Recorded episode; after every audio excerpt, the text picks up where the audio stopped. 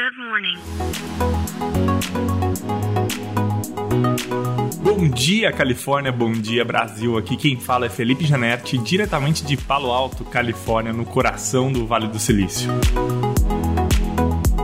Hoje é quinta-feira, dia 19 de janeiro de 2022. A Amazon, maior varejista online dos Estados Unidos e uma das maiores do planeta, deu um passo muito importante quando se trata de varejo online. Até então, quem era Amazon Prime, que é o cliente que paga uma mensalidade para ter entrega grátis, para ter todas as suas facilidades dentro da plataforma, podiam comprar e usar esses benefícios apenas dentro da própria plataforma da Amazon, próprio marketplace da Amazon. O que a empresa fez agora? Ela começa a integrar o benefício do Amazon Prime para o cliente, né, e também a logística do Prime em outros varejos online. Então, vou dar um exemplo aqui. Se eu acho lá um site novo para comprar quadros para minha casa, uh, se o, o vendedor quiser, ele pode habilitar, assim como tem lá embaixo de pagar por PayPal ou pagar com cartão de crédito no, checkout, ele pode flegar lá, né, fazer uma integração e, e, deixar com que as pessoas que são Amazon Prime paguem via Amazon Prime. E aí o que, que, vai acontecer? Eu como cliente Amazon, clico lá no pagar com Amazon Prime, eu já tenho eu logo na minha conta da Amazon, que provavelmente já vai estar logada no meu computador,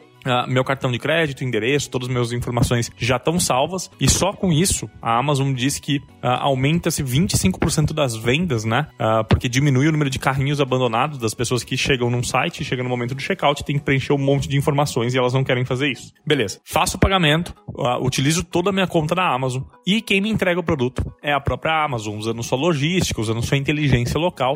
Ela de alguma forma vai pegar esse produto na loja desse comerciante ou no centro de distribuição dele e entregar na porta da minha casa como Amazon. Isso é um grande passo e pode significar uma ameaça muito grande a todas as outras varejistas, porque a Amazon agora deixa de ser apenas uma loja online e passa a ser um fornecedor de uh, meios de pagamentos e também de logísticas para praticamente qualquer varejo aqui nos Estados Unidos que queira utilizar desse benefício. Bom, na minha opinião, esse é um momento muito bacana para a empresa e, como a gente gosta de falar aqui no Vale do Silício, talvez seja o Octopus Moment da Amazon. O que, que seria isso? Né? O Octopus tem oito tentáculos, ele atua em várias frentes e aqui a Amazon, né, deixando de fazer apenas o que ela deveria fazer como core do teu negócio e expandindo ele e colocando para fora qualquer tipo de concorrência da sua própria loja online.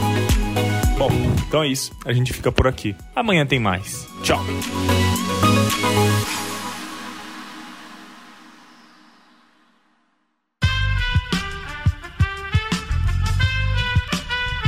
Esse podcast foi editado por Aerolitos Edição Inteligente.